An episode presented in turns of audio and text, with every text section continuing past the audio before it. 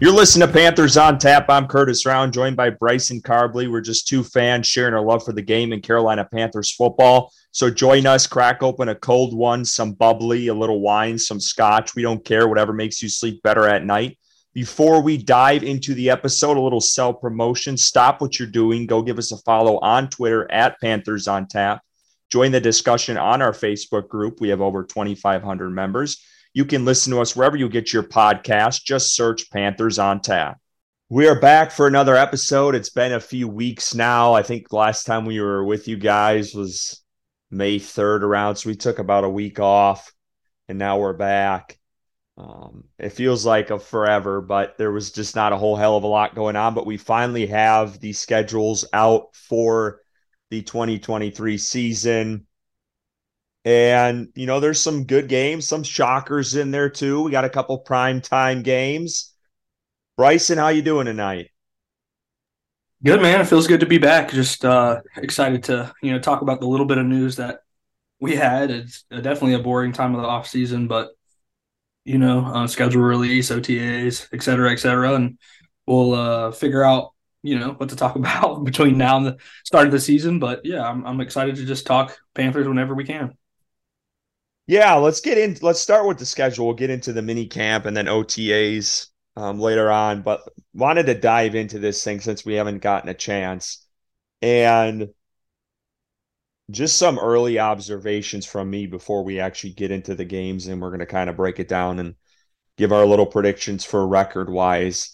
Um, obviously, it's way too early at this point, but fuck it, why not? Let's let's get into it. Um, little shocked by the opening this two opening games are against the division. I've tried to look back at the last like five, six, seven years. I can't recall that ever happening, especially for a rookie QB. I'm not complaining, but I'm also not a huge fan of it. But it's going to be a big test early for this team to go on the road in Atlanta. And then they're going to be hosting the Saints on Monday Night Football. Excited about the Monday Night Football. They haven't had that since put it out on Twitter a couple weeks ago. I think it was like 2017 or 2016. So it's about time they finally get some love thanks to Bryce Young and you know this new coaching regime. They get a Monday night football game, so that'll be exciting. Um just some other observations and then I'll ask you if you anything um I think game weeks 3 to 6 is going to be really tough. I want to say three of the four teams that they play Seattle, Minnesota, Detroit, and Miami. I think three of those teams made the playoffs, if I have that right. Yeah. Did Miami not make it? Detroit didn't, I don't think. Oh, Detroit, yeah, that's right. Yeah, they just missed it. And those, yeah. and there's three road games in there. The Vikings okay. are obviously at home. So I think that's a really tough stretch for them.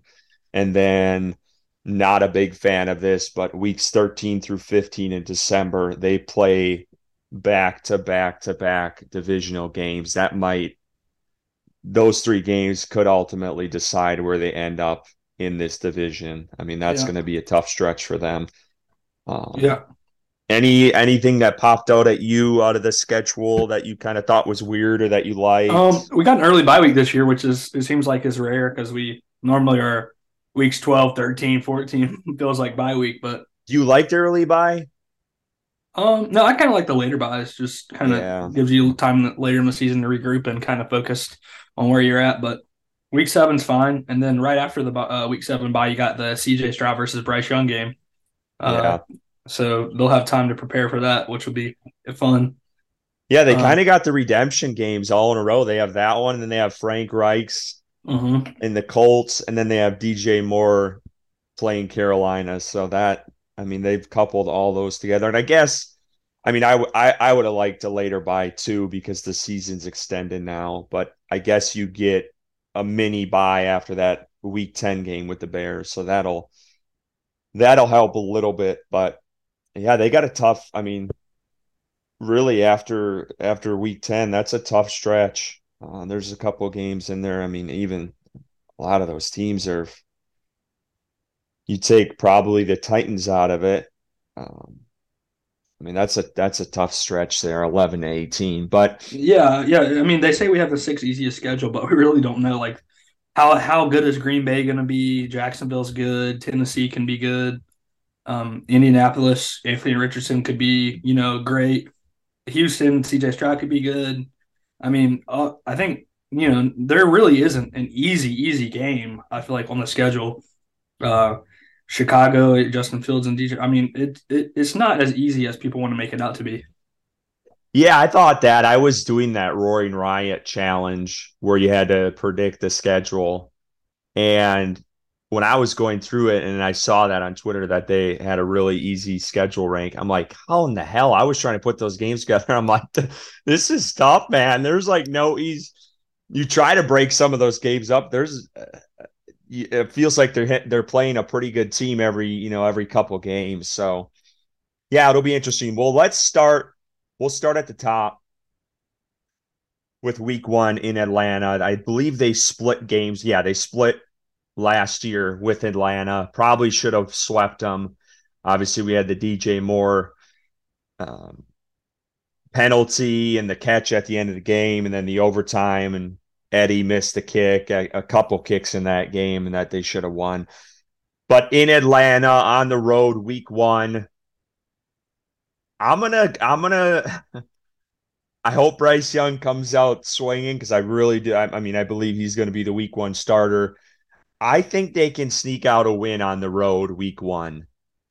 I think there's there's a lot of unknown right now with Ridder. I know he you know that he did show some promising signs this past season, but I didn't see enough of it, and I didn't really watch a lot of his games that he did play in.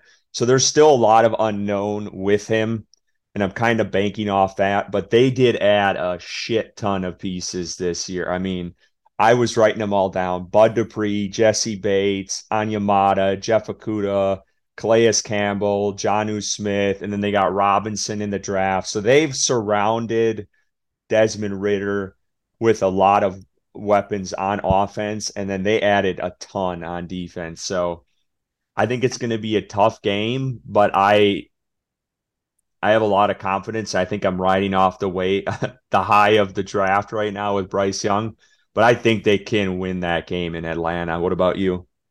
Yeah, I think they can too. Uh, you know, I the Falcons offense doesn't scare me at all. Uh, you know, they did get Bijan, but Ridder is is a non-threat in the passing game. Uh, I I think the Falcons defense is going to be a pretty good defense this year, like with all the pieces that you mentioned that they added. Um, but I do think that Carolina could. I think Atlanta is going to be the. Well, no, I, okay, I take it back. Atlanta's going to be the second worst team in the division, and um, uh, second to second to last worst team. And I think that you know Carolina can definitely go there and get a win if Bryce Young settles in and um, he performs to the ability that we all think he can. Then uh, I think the Panthers defense is going to handle Ridder pretty well, and I think Bryce Young can um, squeak us out a couple more touchdowns than Ridder would be able to. So I, I think uh, I think Week One Carolina goes to Atlanta and wins yeah, let's go to week two. This is this will be Bryce Young's first game at Bank of America Stadium, Monday Night Football, prime time. I feel like the Saints and Panthers, and I'm sure you feel the same way, is kind of the the way we see it. I guess we're biased, but of who's going to be the top of that division at the end of the season, and I think it's going to be either one of those teams. And this one, I'm gonna I'm gonna I'm going to put it as a loss. I, I think the Saints are going to be way more prepared um, just because of Derek Carr and his, you know, he's been in this league for so many years, and I don't think he's an awful quarterback. I think he's, you know, decent. And I think they will be prepared. And, you know, it's Carolina has struggled in the past in primetime games. So, um, you know those jitters playing at home with Bryce Young. I get it. He's calm. He's one of the calmest guys out there. That's yeah, everyone you know talks about his poise, but I just think I think that's a game where I could see them lose um heading into week 3 just going through some of the free agents. I mean, obviously Derek Carr's the big one. They've added Shepherd, Saunders. You got Jamaal Williams from Detroit. Jonathan Abram, um, and then they added Bryan Bresee and Isaiah Foskey, and then your boy Jake Haener and and then A.T. Perry from Wake Forest in the draft. So Carolina did sweep this team last year. Important to note, but I don't see that happening again. And I think I think the week two is uh, the the one loss they're going to have against the Saints this year. Yeah, and I, I'm I'm opposite. Uh, I think that um, the one at home on Monday night is the game that they will win versus the Saints, but I could see it going the other way. I think they start two and zero, oh, um, uh, and Bryce Young has a, a great welcoming game to Carolina. So uh, I, I, do worry about Derek Carr and you know because I, I, do think he's a, a, decent quarterback, like you said. I don't think he's dog water or, or anything like that. So uh, they do have a pretty good receiving corps if Michael Thomas stays healthy. Chris Olave, uh, a stud, and of course Alvin Kamara and Jamaal Williams. They got a pretty talented offense.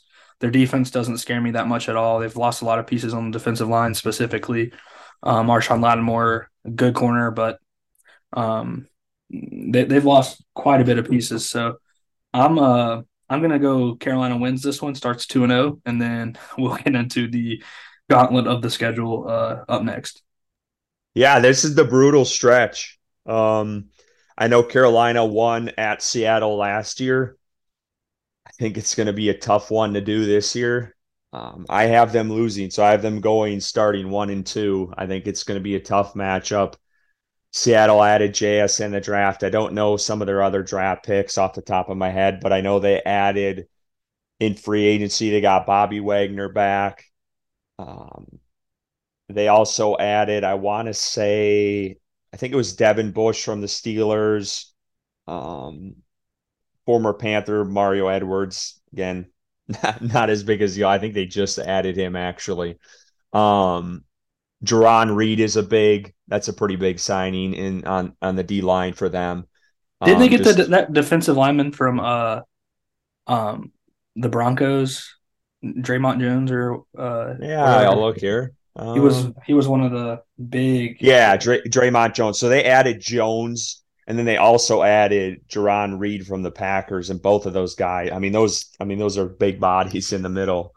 Um, and they already have a pretty good defense. So they've added that, and I think they've added some. I, I really like I'm um, JSN with um, Metcalf and Lockett. Lockett is uh, that's that's just an dangerous awful pairing. I don't I don't want to face that at all. Not awful in a sense for them. It's just awful on a defense.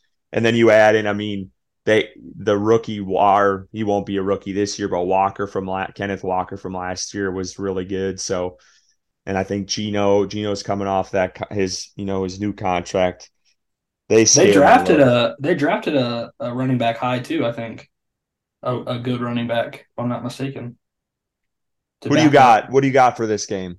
Um, I am on the same page as you. I do not think that they will win this one. Um, it's at Seattle. Uh, we did win there last year, but you know the circumstances were a little different. Um, I do think that Seattle was a, a playoff team again, and I just I don't see Carolina starting three and zero oh going to Seattle and winning. So got them at two and one at this point, losing to Seattle.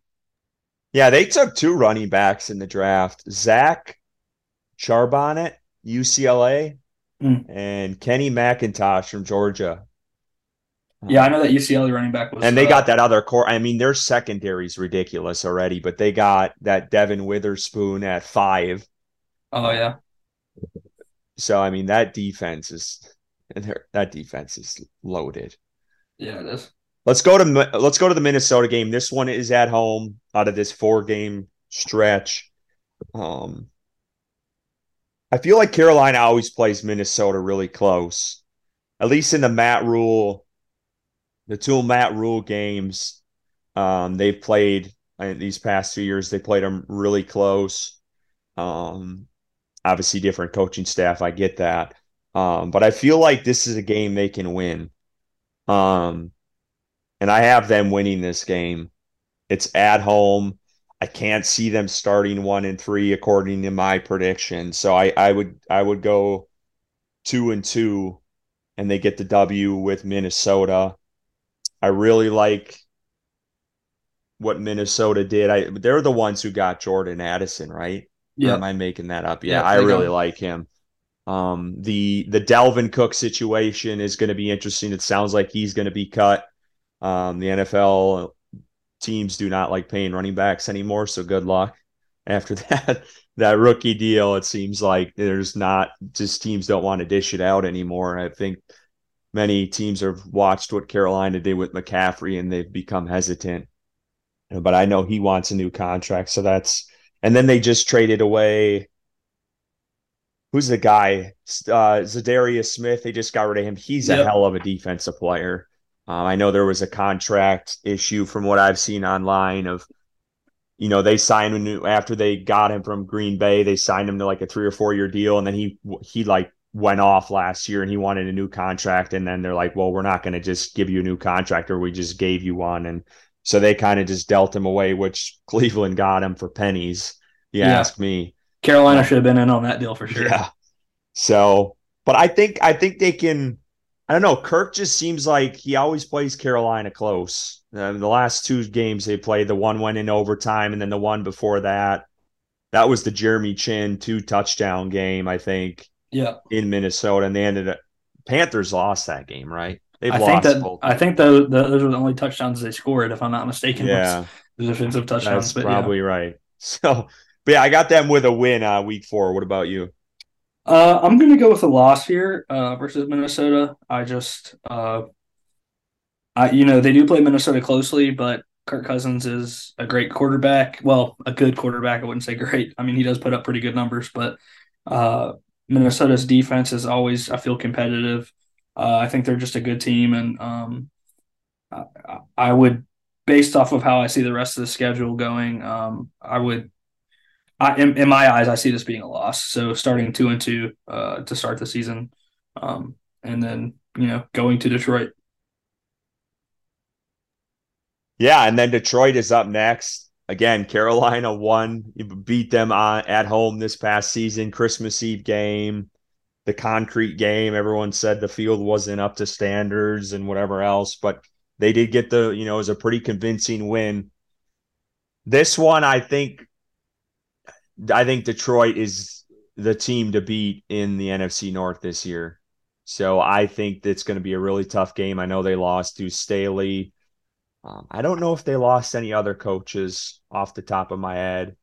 Obviously, Ben Johnson returns. That's a big, uh, big get for them to keep him. Uh, obviously, he was rumored to be a pretty high up candidate for David Tepper and company. Um, but you know, Lions just looking at they did lose Okudah.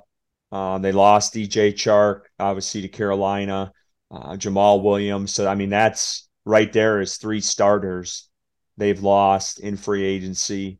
Uh, they did gain a couple though. They got Emmanuel Moseley. Uh, didn't they get the corner from Philly? Yeah, Chauncey Gardner Johnson. That guy's a beast. I like. Him. Yeah, drafted Jahmyr Gibbs, drafted Jack Campbell they got Montgomery, so they did pick up the running back from Chicago, so they got him. Um, just quickly looking, obviously they lost D'Andre Swift to the Eagles. Um, so they did lose some pieces uh, uh, on both sides of the ball and gained a couple here and there. Their draft, they got Gibbs, you mentioned Jack Campbell, like that pick. Sam LaPorta, Hendon Hooker, that's an interesting one. I'm curious to see how that pans out. That's probably their insurance option for behind Goff. But I think playing at Detroit, I, I'm gonna give this one a loss. So if we're if we're counting at home, that's Carolina starts off two and three on the year. Um, again, I think this is a really tough stretch for them. Um, I hope Bryce Young proves me wrong. What do you got in Detroit?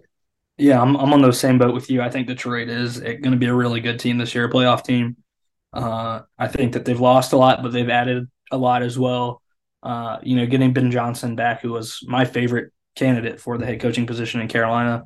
Um, I think I'm I can gladly say I was wrong at this point, but uh, at the time he was, and um, you know, I, I think that they're just a, a really good, solid team, well coached, and um, Carolina will be too, but Detroit has the experience. They've been together longer. Jared Goff has, you know, obviously been in the league for multiple years, and I just going to Detroit, uh, I, I, think is going to be a, a, tough ask, and I think Carolina loses it. Starts this season two and three, same as you. All right, Miami. This one's again. So they go they go from Detroit all the way down to Florida, both away games. Again, this this stretch is brutal. This three just whoever wrote this up is just an asshole. Because yeah, it's a really tough stretch. So they go to Miami, obviously a playoff team. They dealt with injuries last year with Tua. They've added some pieces. They got Jalen Ramsey in the trade. They got our boy Robbie Anderson, Chosen Anderson, whatever the hell you want to call him at this point.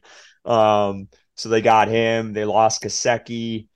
Uh, they gained Braxton Berrios. I'm trying to think. Uh, I just look. Jay, you say, did you say Jalen Ramsey?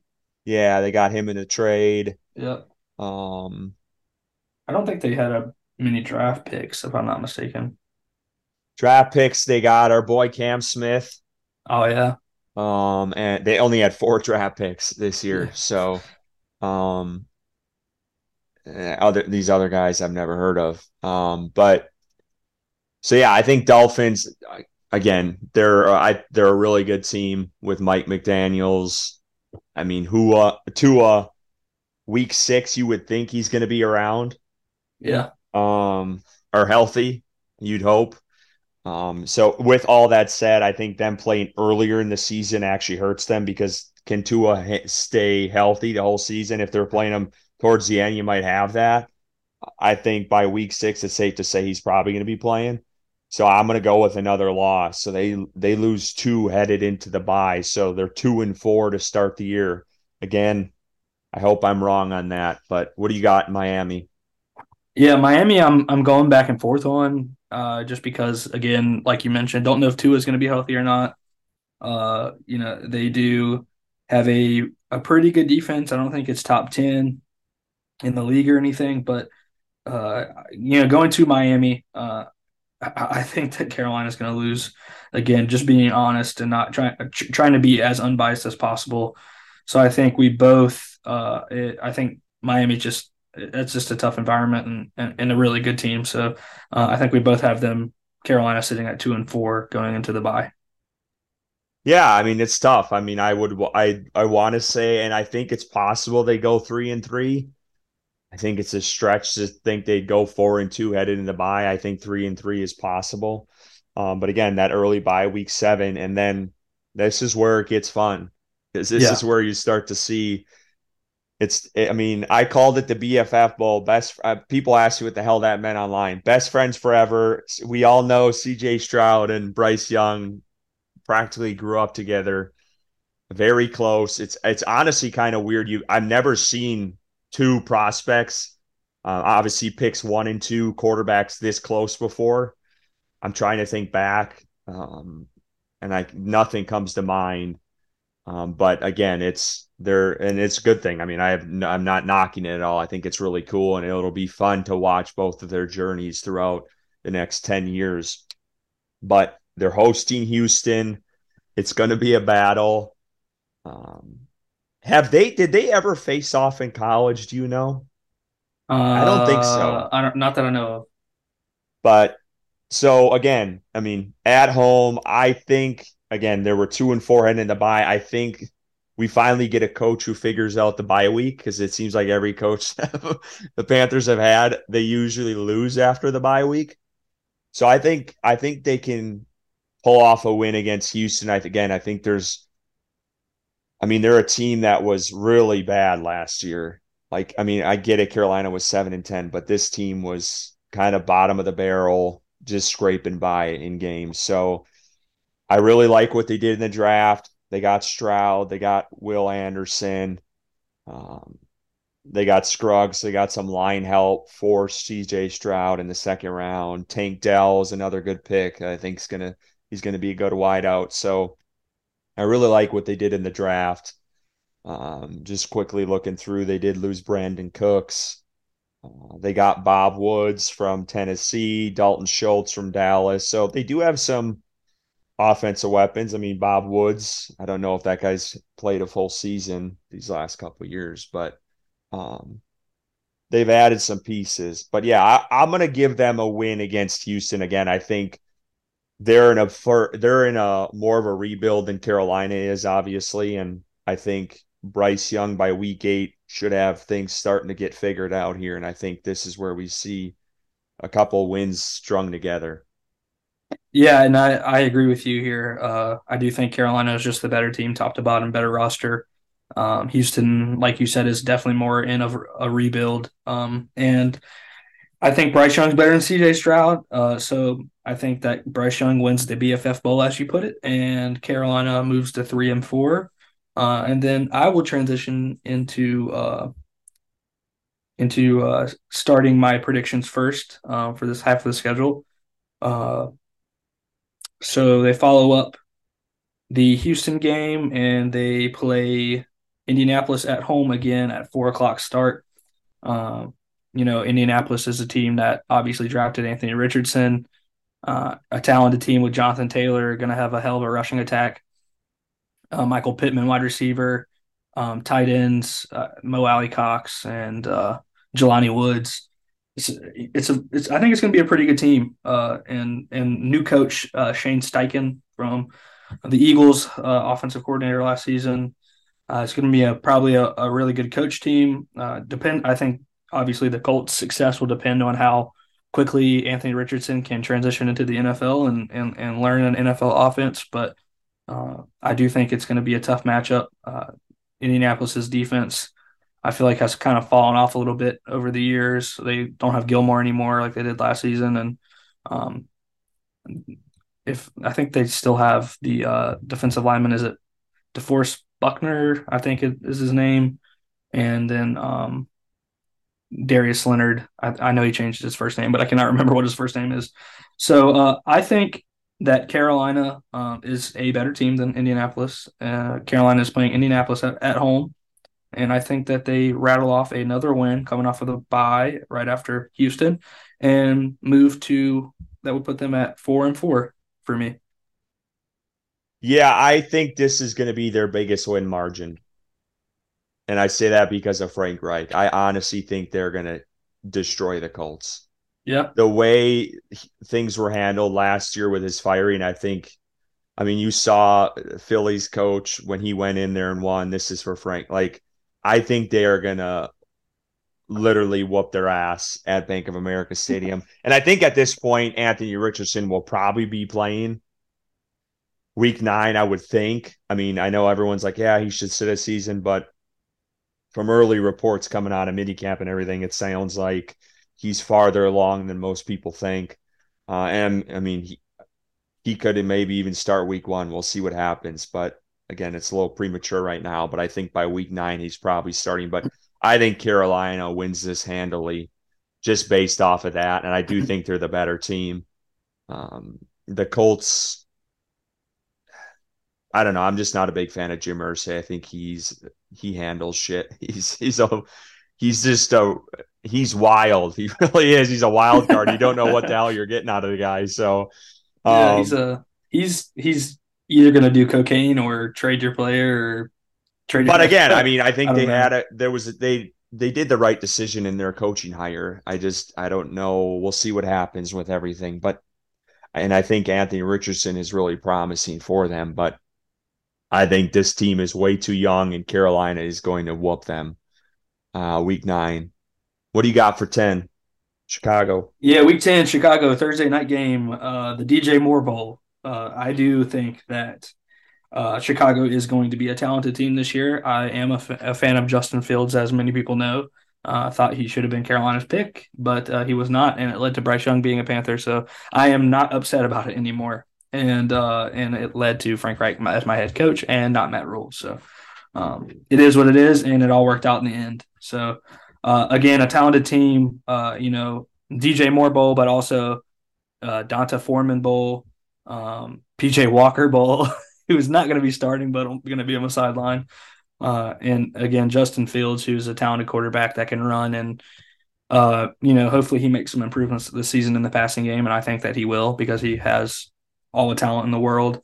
Uh, defense wise, don't really know a whole lot about Chicago's defense. Uh, I think that last season they were one of the worst in the league. So maybe they made some improvements with that $100 million in cap space they had.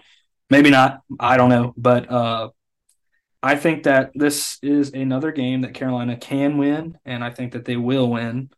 Um, three in a row coming off the bye for me, making them five and four with a winning record going into their next game. You say that again. I'm sorry. You had them losing or winning? Winning. Five, they're going to be five and four. So the Panthers winning this game. Okay. Um, yeah, DJ Moore. I think he's going to go off. I really do. It always yeah, seems like it always seems like when Panthers players leave, they always go off against Carolina. Um, I do think the Bears are way um, a much better team this year. They've added a lot. Um, just looking at obviously you have DJ Moore, Robert Tonyan, solid tight end, Tremaine Edmunds from Buffalo, who's really good, a really good linebacker. Um, they've added obviously D'Onta Foreman. They got TJ Edwards from Philly. Um, they did get a guard. They got that Nate Davis from Tennessee. He's really good. Um, so they did add something there. And then just looking at their draft, Darnell Wright, they got at pick 10, which is he's an offensive tackle, isn't he? Darnell Wright, yeah. So they've yeah. added some pieces. Uh, they got Gervon Dexter in the second round. They had a lot of picks, obviously. Um, and I like what they did with their, you know, they're trying to give give uh give protection to uh, Justin Fields. So I think Carolina is going to lose this game. Um, and I, I, I put a lot of weight onto the Thursday night football because they've they've struggled on this on these primetime games on Thursday night specifically. They've actually fared pretty well on Monday night and Sunday night football, but Thursday night football is like a goddamn omen for them. And they, you know, kind of broke through that a little bit last year when they beat Atlanta. We were at that game at home. So maybe the tide is turning, but I just feel like uh, on the road in Chicago, that's going to be a tough it's going to be a tough game. So I have them losing that one. You want to go to week 11? Yep. Uh, week 11 versus uh, your Dallas Cowboys. No, I'm just playing. Not your the face you just hell no. No uh yeah cowboys um that is going to be a home game for carolina so that's going to be cool. Uh, get the cowboys back in town i think. I remember uh the cowboys opening up here in 2018 or 2019 and the halftime show was luke combs and that's how long ago it was. So uh carolina i believe won that game too. Cam newton had a pretty good game.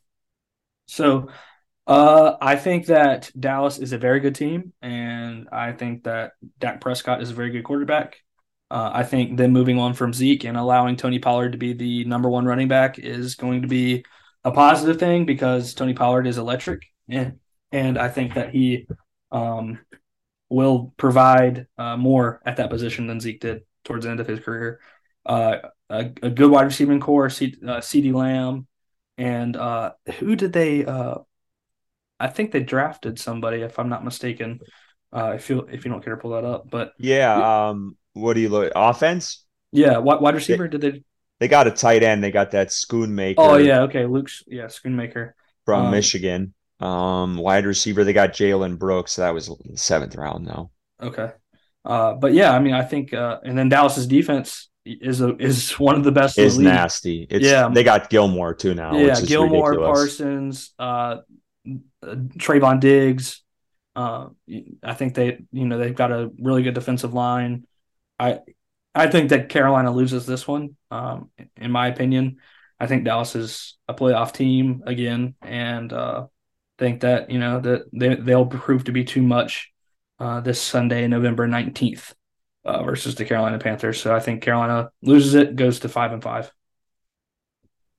Yeah, I got a loss here as well uh, for a lot of the reasons you said, but I honestly could see this being a game where Carolina wins like in an upset because Dallas is just so unpredictable sometimes that they just lose the trash teams.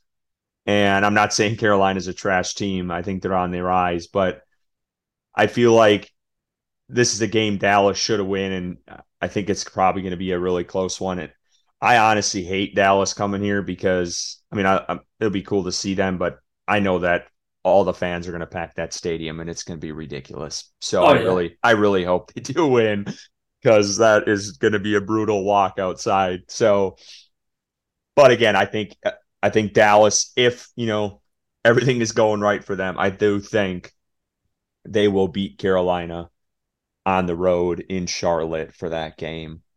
So you got them at five and five now as well, or that where you're So counting, no, no, no. I got them at. Oh, I'm not looking at. Hold on here. I'm sorry. One, two, three, four. I have them at four and six right now. okay? If I'm counting that right. No, I'm not. Yeah, because there's a buy in there. Yeah, four and six. All right, and I'm at five and five. So uh, next game at Tennessee. Uh, I don't think Tennessee is going to be a very good team this year. I do understand that Mike Vrabel is one of the better coaches in the league, and they still have Derrick Henry, who's aging. Uh, they got a question mark at quarterback. Who's going to be Malik, Willis, uh, freaking Ryan Tannehill, or uh, Will Levis? Uh, I, you know, who, who knows who the quarterback's going to be? And uh, I think it's really, I mean, they have no wide receivers, the worst wide receiving corps in the league. It, it's it's going to be tough for them to uh, really do anything against Carolina, I believe, on offense. So I uh, I got Carolina going to it's it's at Tennessee, correct? Is that what I said? Uh, going to Tennessee and winning, putting them at six and five for my schedule. Yeah, I just thought of this. I'm going to call this one the Duke's Mayo Bowl because I think at this point, Will Levis is going to be playing, and we all know about the mayo in his coffee. So that's my prediction. He'll be playing by week 12 of this upcoming season. But I think Carolina is the better team.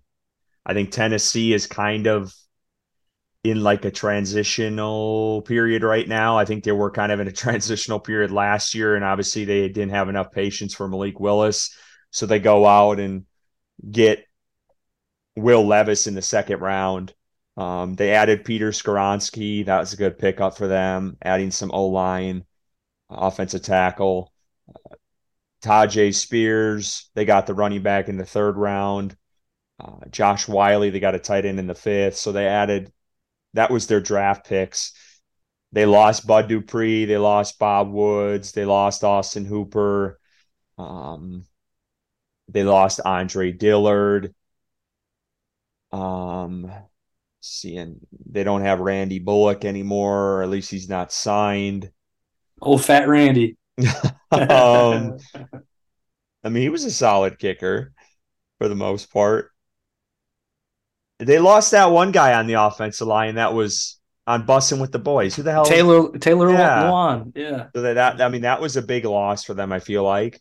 Yeah. Um, who did they gain? I guess they got El Shirar or Sheer. Am I? I don't even know how to say that. Aziz El Shear. Is you say that? no no clue. who you're talking about. 49ers.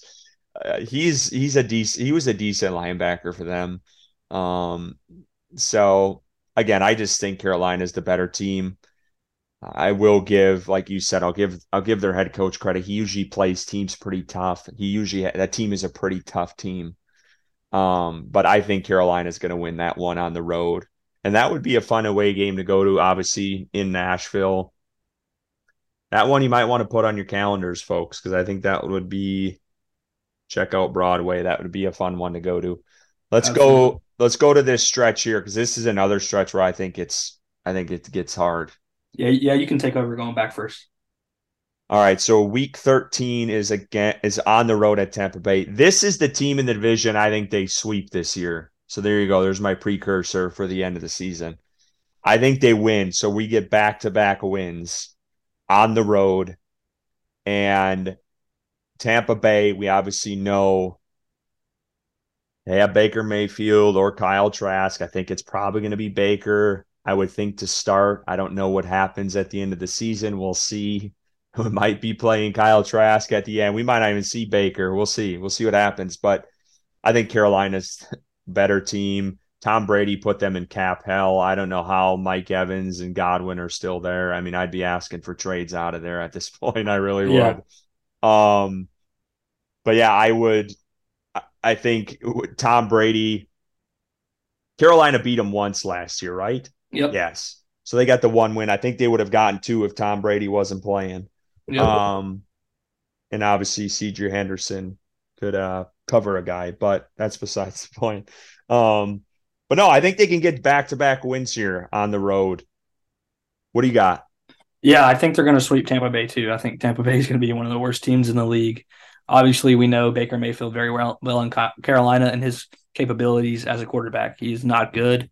He's a backup at, at best. Uh, their offense is, does not scare me whatsoever. Uh, their defense is okay. Um, I think Carolina's is better. So got them at seven and five after uh, beating Tampa at Tampa and um, then going into the next divisional game. Yeah, and Carolina should have a pretty good idea on Baker. Uh, just get your mitts out. Just have yep. your hands up the whole time. I mean, I guess you could say that for Bryce Young, but anyway, I mean, it's there, there was obviously some tough times for us last year. I thought obviously it would go different. I did want Baker here over Darnold. So I don't want anyone calling me out on Twitter because I'll admit it. That's okay. I was wrong on that. But yeah, it just didn't work out. And he showed a little bit of promise with LA for a game or two, but I just I think his starting days are kind of on the tail end of things, and it's eh, like you said. I think he's in that backup role, or he's got to be in a really good position wherever he's at if he's ever going to start again. But give me that W week thirteen, week fourteen. So this is, I, I guess this is bold for me. Maybe I should have flipped that first game, like or the first Saints game but I have them beating the Saints. So three wins in a row. So a couple, of a three game winning streak right here. And yeah. um, I just think they can split. Division games are always tough. They're you always are going to play the teams tough typically. And I think Carolina down the stretch, I think they're going to be in contention for that division. And I think they're going to play them tough. I get it. It's on the road. I guess this is just one of my bold predictions of the schedule looking at it again. But I think they can squeak out a victory. Maybe week two is the more possibility, but I'm going to throw a dart at the board. Give me that week 14 game. Yeah, and I, I got them losing this one because I, I did have them splitting with the Saints, and I thought Bryce Young's first home game and Carolina being primetime game versus the Saints, I, I got them winning that one, losing this one at New Orleans, um, putting them at seven and six on uh, my record up to this point. All right, and then we go to the week 15 game. Again, it's the third divisional game in a row. This time it's at home though against Atlanta. This one I have the loss. I think the hype at the start of the season, Bryce Young's going to win his first game.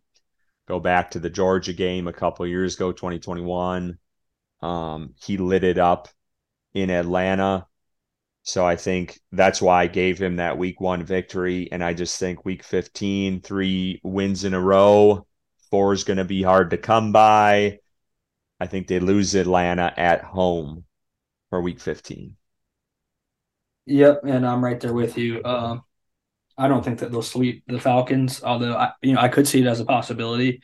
I just, I think if if they do beat the Falcons, it'll be the one at home. But uh, I I just I don't think that they sweep them. So uh, I got them losing to Atlanta um, just because again, like you mentioned, division games are always tough. It doesn't matter how bad you know each team is each year. Um, it's just different when you play division teams that see you every single season twice a, twice a year. So uh, I got Carolina splitting the series with the Falcons. You can cut it whatever way you want, but it puts them at seven and seven uh, up to this point in the season for me.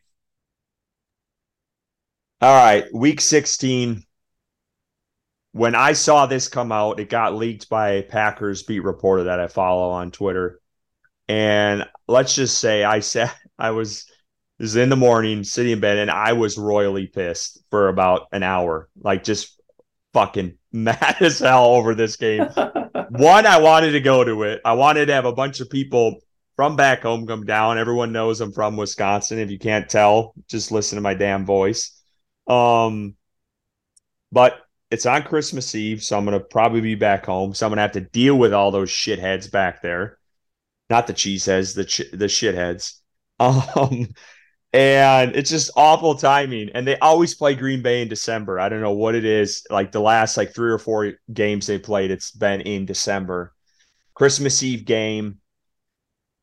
Packers, there's a lot of unknown. It's a lot. I mean, obviously, everything is banking off of what Jordan Love can do. I don't think he's that great up to this point. There, I mean, it's a very small sample size, but I don't think he's going to be that good. Um, and that's kind of what I'm banking off of. And I think that is a massive transition going from Aaron Rodgers to Jordan Love. And they lost some pieces. They lost Allen Lazard, Jarran Reed. Um, trying to look at some of these other guys quickly here. Dean Lowry, and other D lineman. So they lost two big D linemen. Obviously, they stat they they went with those positions in the draft, so they kind of recouped some of that. Um, just draft picks. It's this is a total Packers draft.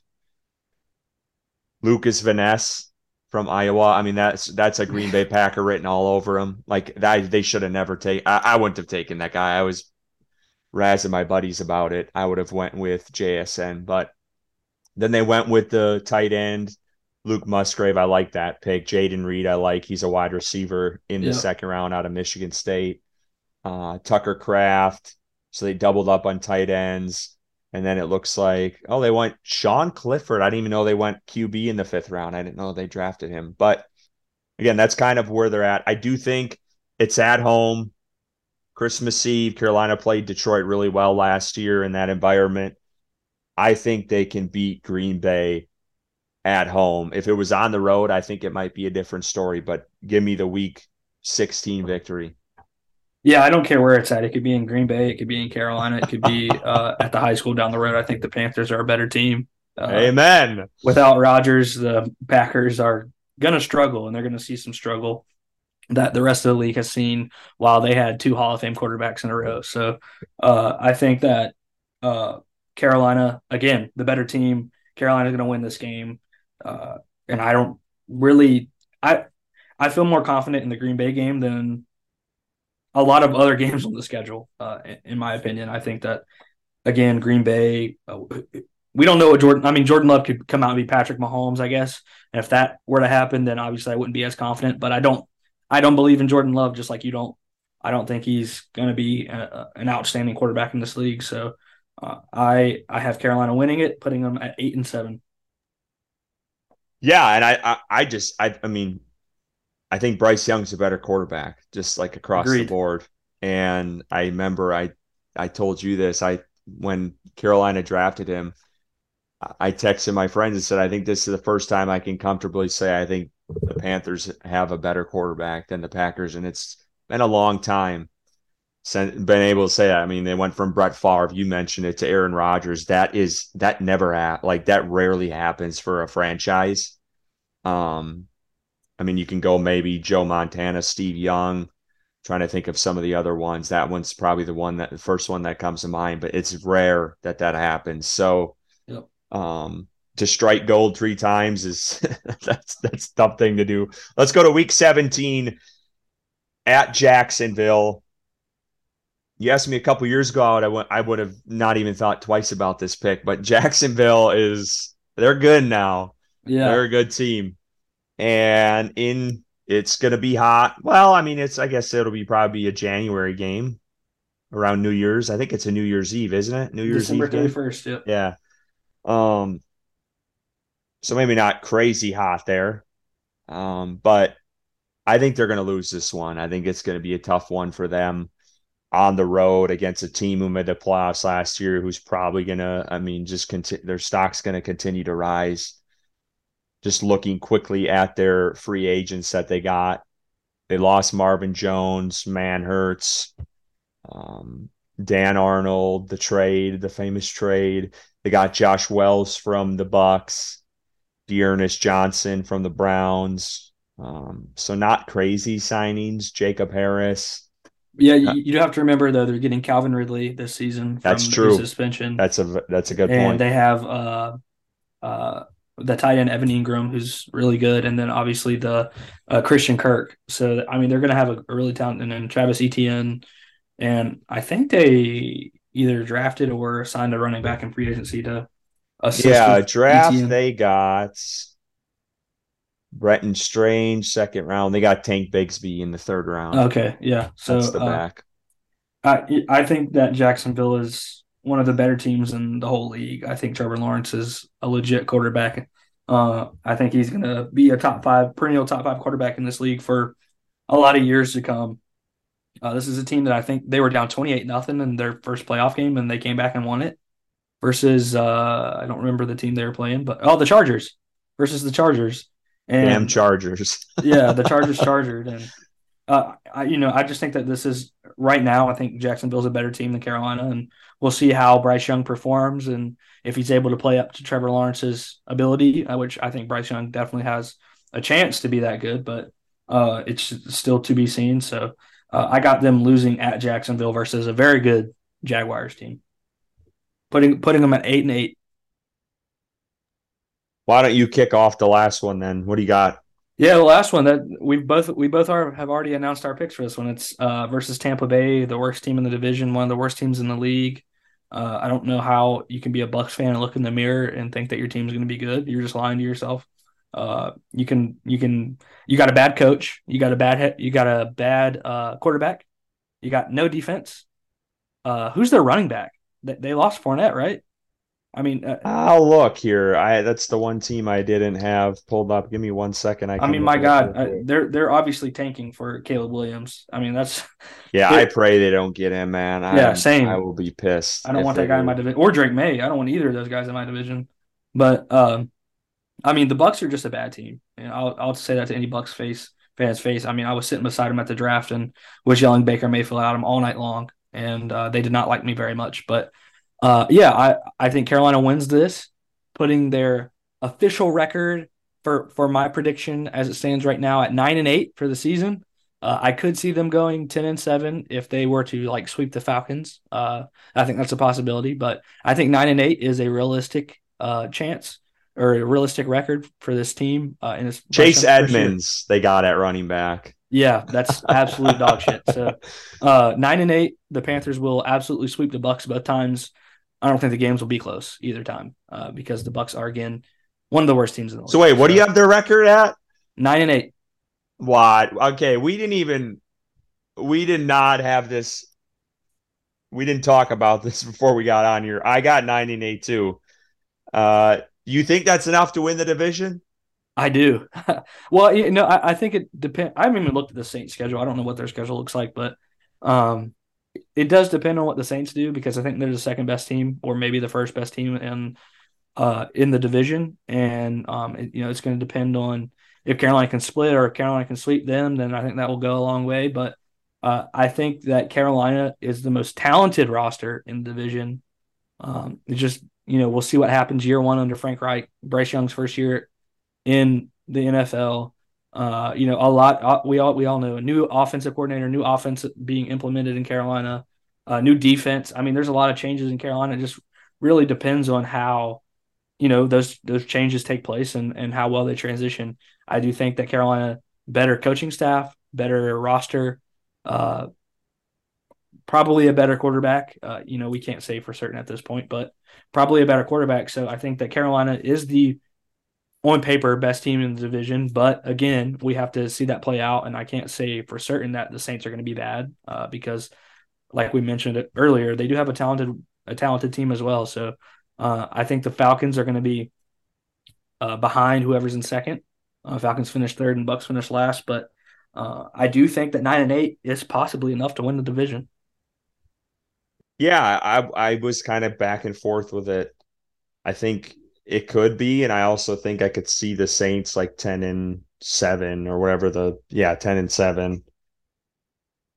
I don't. I think it'd be hard to say two teams that come out of NFC South because everyone projected it to be so damn bad. Um, but I mean, you never know. You really don't. But I think I think they'll be scratching playoffs for sure. So they open versus Tennessee. I think that they can win that one. Then at Carolina, we both I had them winning. I had Carolina winning. You had Carolina losing. Then they go at Green Bay. I think they win versus Tampa. They win at New England. I think New England could win that game. At Houston, I think that Saints win versus Jacksonville. I think that Jacks the Jags win. At Colts versus Chicago, I think that the Saints can win both of those games easy. At Minnesota, I think Minnesota. They got win. a pretty favorable schedule. It yeah. sounds like. Oh, what they got the Giants towards the end of the year. They got the Rams towards the end of the year. Uh, they got Detroit. Yeah. Um, oh, so their the, tail end is kind of last game of the season versus Atlanta, so that could be a pretty important game. Yeah, for them, and we got Bucks last game of the season, so that's that's good for us. What's your biggest concern if you had to pick one on this team, offense or defensive side of the ball? And I'll, um, but while while you're thinking, I I might be crazy saying this. I'm I am actually concerned with more of the defense, and the and I'll say and I'll phrase it this way: is for the unknown. I don't know what to expect.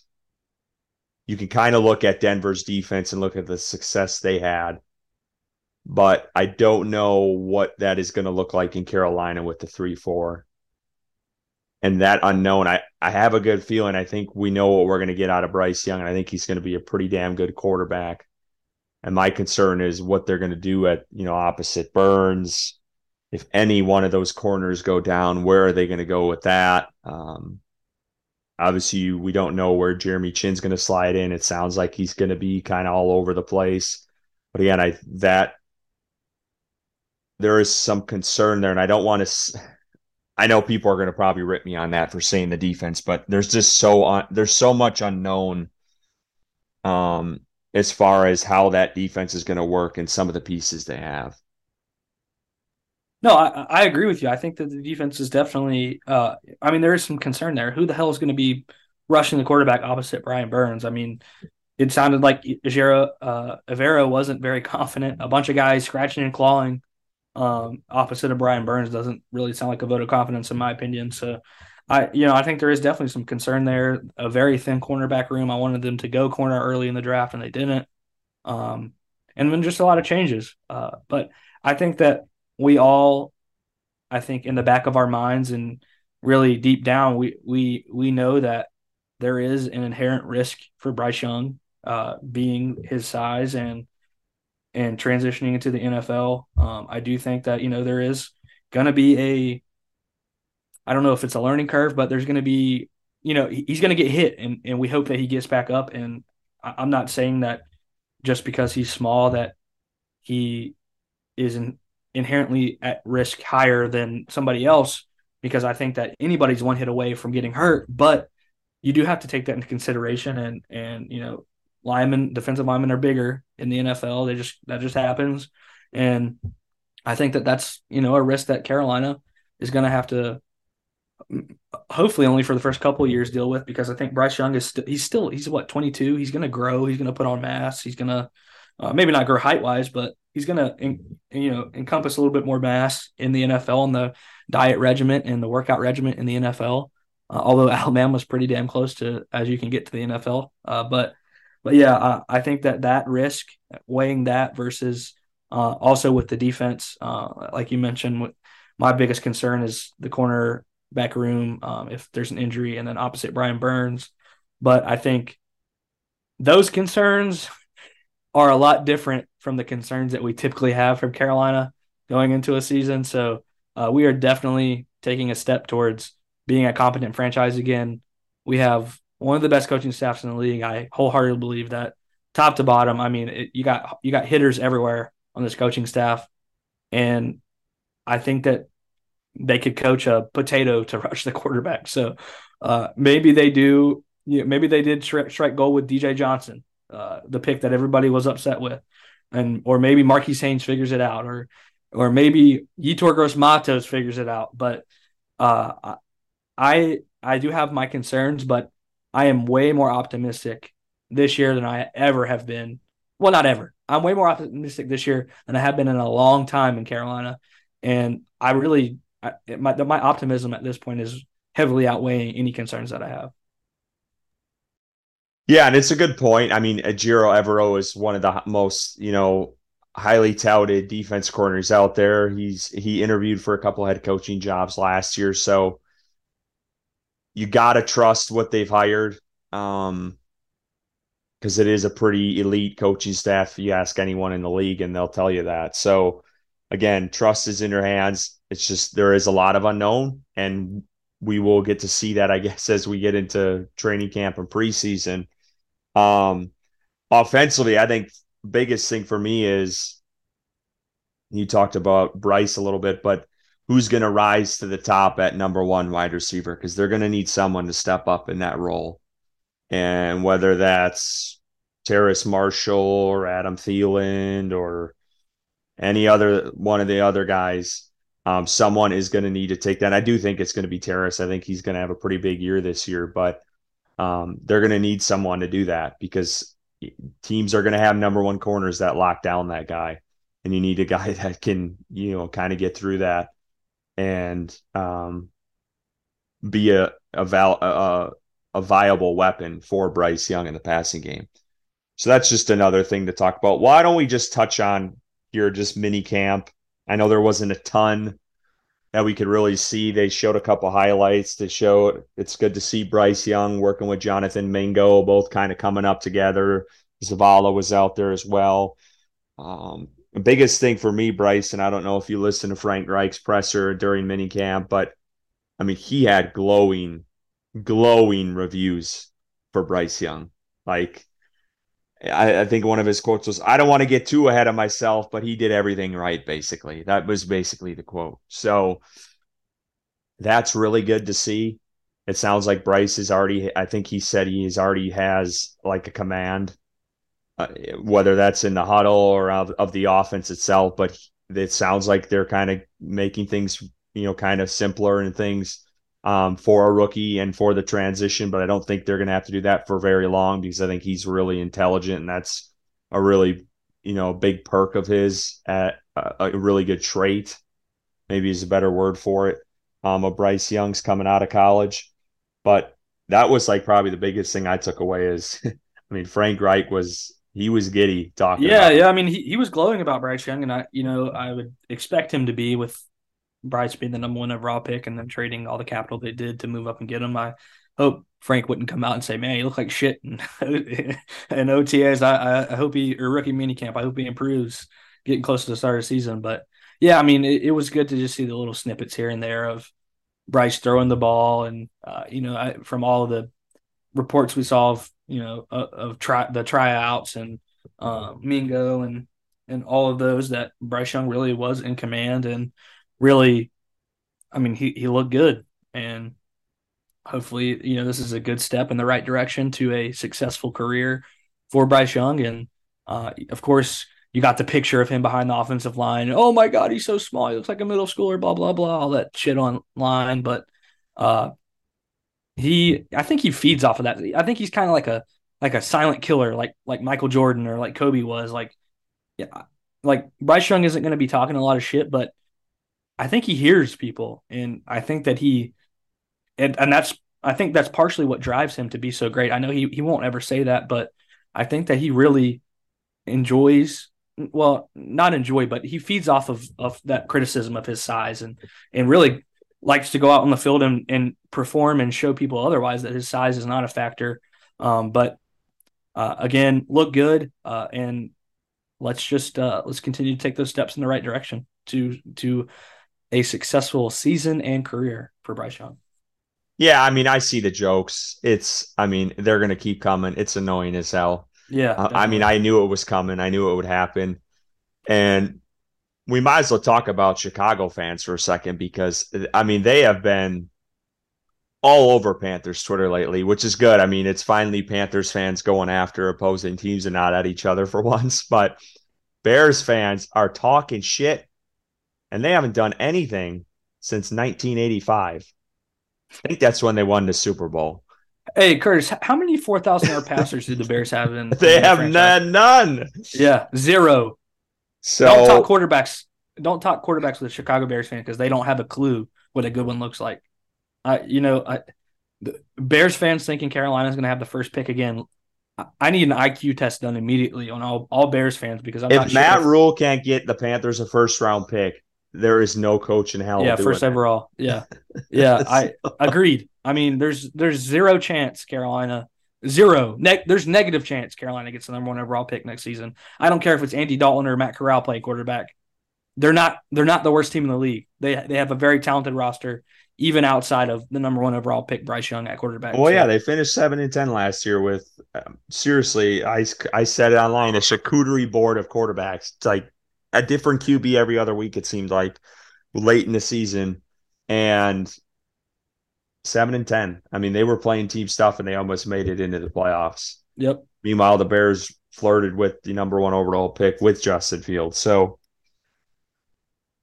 I mean, I get it. They want to talk shit about the trade and whatever else, but let's see it play out and let's see what happens. And I think they're going to regret passing on Bryce Young, but I do think Justin Fields can be a good quarterback if they do surround him and put him in the right situation. So I do think they got a good one there, and we both agree on that. But uh, I just wanted to mention them because I know they've been all over in that game. Kind of wish it was in Carolina because I'm probably not going to go to that game in Chicago, but that would be a fun one to go to because there's gonna be a lot of shit talking when it comes to that game. So um there was one other thing I wanted to mention about minicamp. Man, I'm trying to think off the top. Oh, I wanted to get your take on this.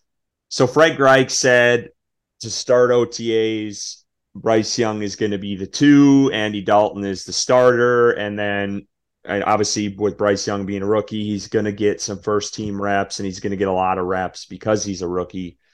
Do you think that is they want him to earn it, or do you think that's more of a formality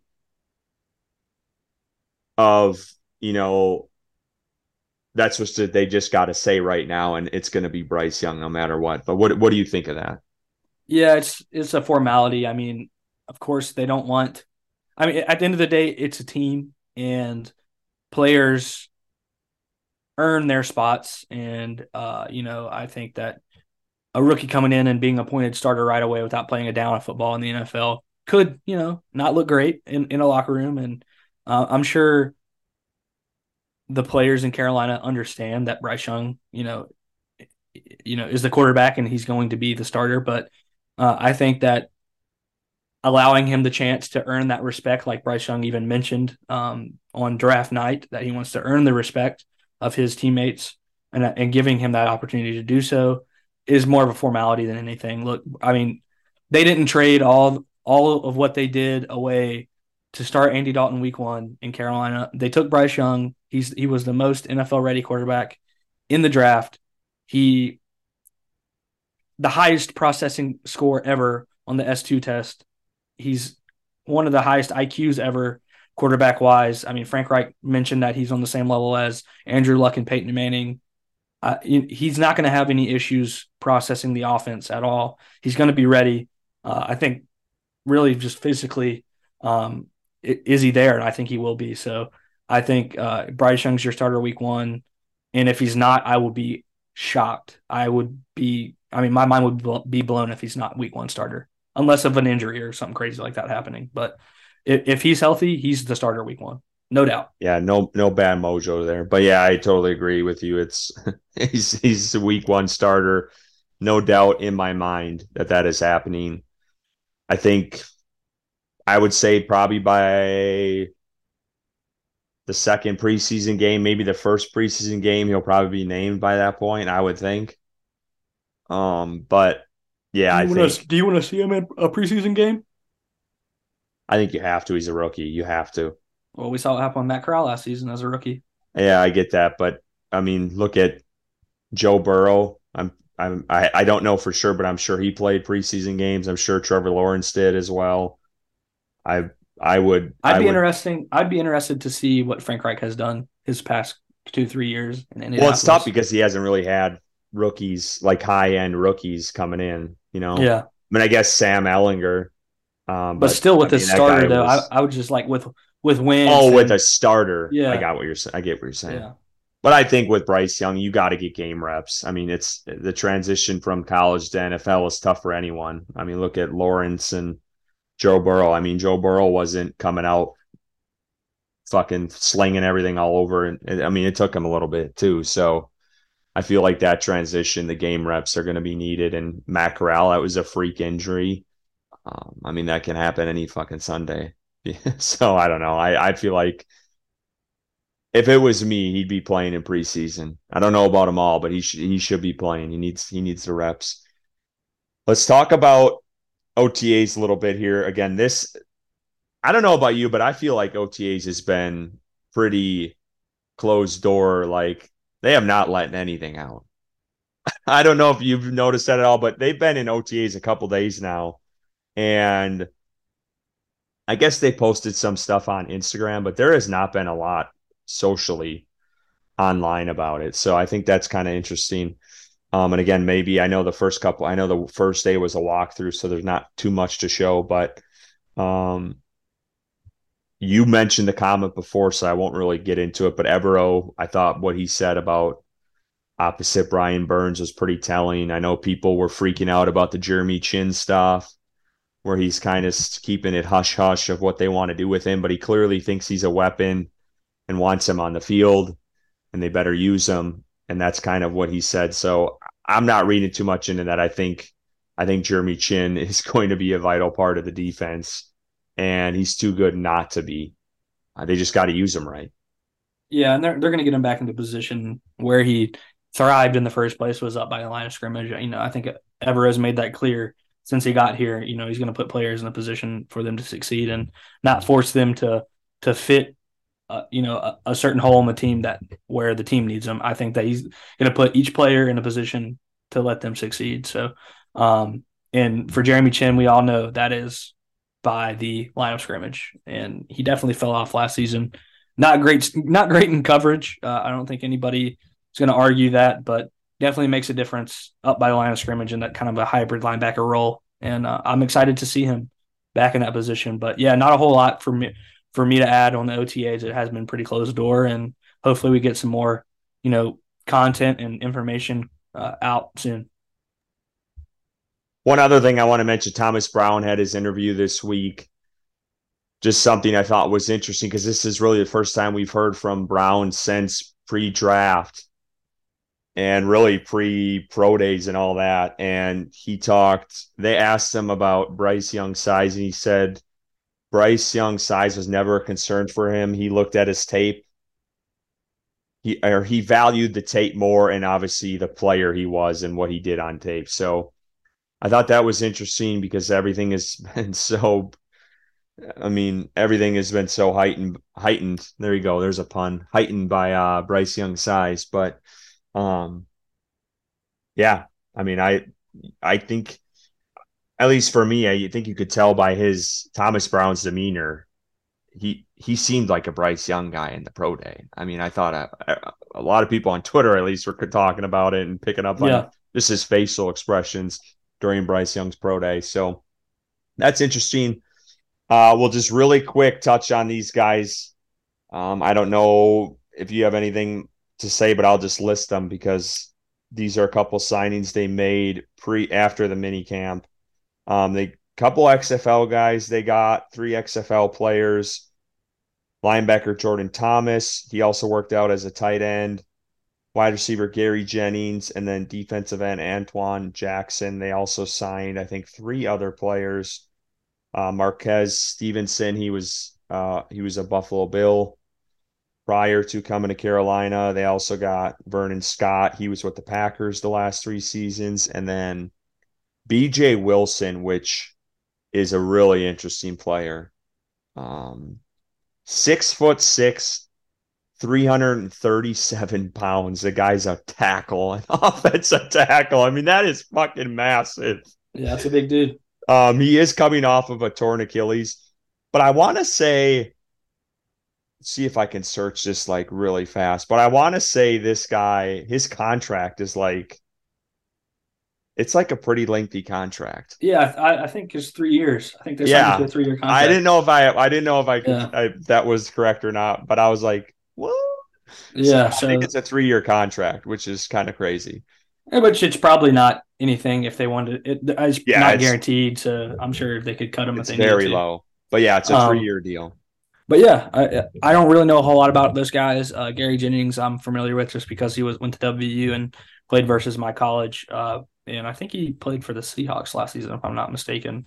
Um, but or uh, maybe two seasons ago, and um, a decent decent player. I don't know if any of these guys are going to make the final roster, but no, probably yeah, practice squad. Yeah, just just just bodies for for uh um, off season and and then yeah, practice squad guys for sure. So if you had to predict by training camp, do you think they add an edge rusher? Yes, absolutely. And it's going to be either Jadeveon Clowney, Leonard Floyd, or Yannick Ngakoue. It's going to be one of the three players.